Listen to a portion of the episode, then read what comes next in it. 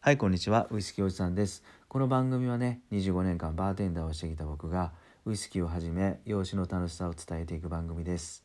えーすぐにでも話したくなるようなウイスキーのうんちくだとか、えーバーにフラッと立ち寄った時にね、ちょっとした小ネタになるようなお酒のエピソードなんかを伝えていく番組です。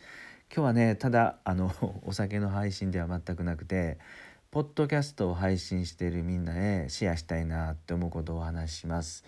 えーっと今日あのアップルからメールが1通届きました、えー親愛なるポッドキャストクリエイターへっていう内容なんですけどね。内容というか最初そういう挨拶でいつも来るんですがこれはですねみんなあのポッドキャストを配信してる方に全員に来るメールだと思うんですけどね。うん、でいつものようにこれ英語つらつらつらつら書かれてるんで僕は早速コピペして Google 翻訳で日本語に直したら、まあ、こんなことを書いていました、えー以下の発表と更新を共有できることを嬉しく思います。まずは Apple Podcast サブスクリプションの紹介であります。これサブスクっていうとやっぱりこうあのプレミアム配信か。YouTube をはじめ、えー、ボイスやスタンド FM で、えー限定配信ねししてるプラットフォームはこれから流れ多いと思うんですがとうとうとうとうポッドキャストも、えー5月からやり始めるみたいですね。うん、でもう一つもう一つ大きな動きっていうのがあってねここがめちゃくちゃ面白そうなんですよ。えーそれはですね Apple Podcast Connect の新しいツールです。はい。すべてのクリエイターが更新された Apple Podcast Connect ダッシュボードにアクセスできるようになりましたっていう話なんですよね。うん、でこのダッシュボードにはですね Apple Podcast でのコンテンツの管理がもう簡単にできる新機能が含まれているそうなんですね。まあ、要はこういうことだと思います。このもともとあった、えーポッドキャストのねコネクトのページへ飛ぶとですねもうあのこのチャンネルだけでこのチャンネルだけでじゃないわここでねポッドキャストコネクトで新しいチャンネルを作れるようですよ。うん、そのチャンネルは独自のタイトルだとかもちろん説明アートワークそういうことをつけて発信できるそうです。うん、でまあ従来と変わらないように無料のチャンネルも提供できるしねサブスクリプション有料チャンネルもあ配信できることもできると、まあ、そういうことができるようになるらしいですね。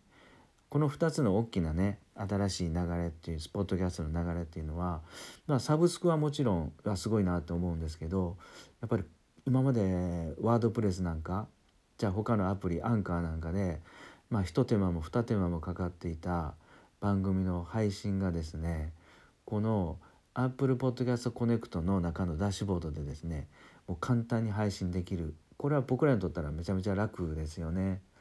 でもっと言うとね何やらよくよく読んでいくとというか調べていくとね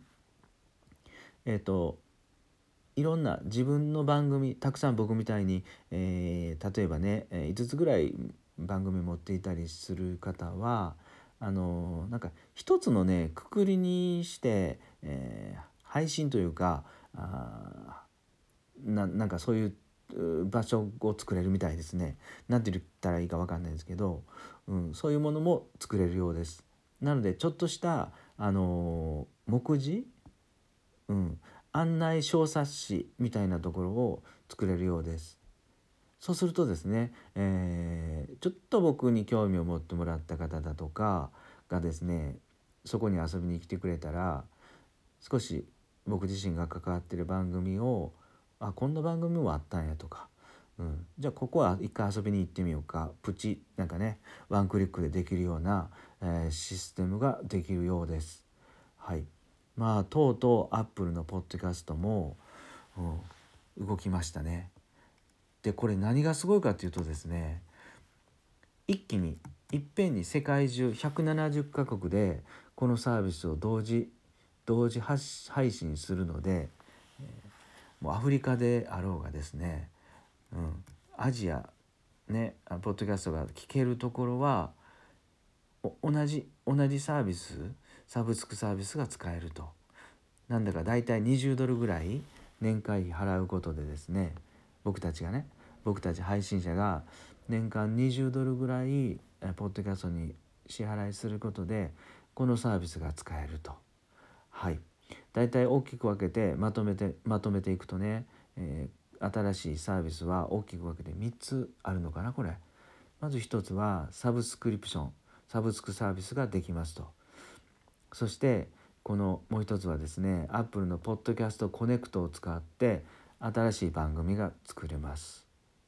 はい、そして最後の3つ目もう一つがもうアナリティクス、うん、分析も事細かにできるようなデータも、発信してくれます。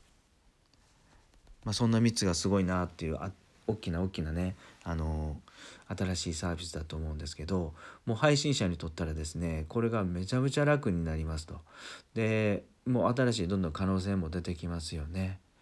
はい。これはですねこれからは僕はこのスタンド FM の中で、えー、っと配信者向けにやっている限定配信でメンバー限定配信でこれ常にポッドキャストの情報は、まあ、ある程度この情報が落ち着くまでは、えー、情報を新鮮な情報を発信していきたいなと思っています。はい今日はですねごめんなさいお酒の配信はお酒の情報は一切なくて、えー、ポッドキャストの大きな山がとうとう動きましたっていうお話をしてみました。今日も最後まで聞いていただいてどうもありがとうございました。